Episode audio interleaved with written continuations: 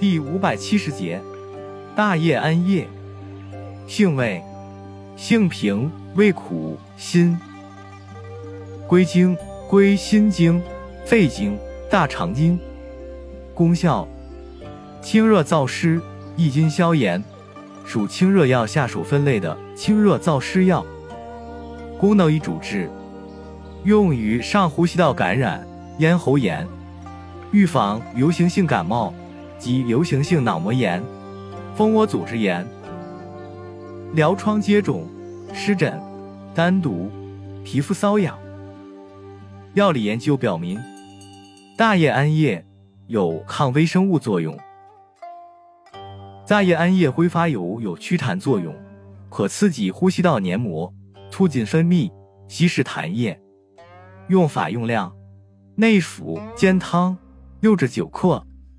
鲜品十五至三十克，外用适量，煎汤洗。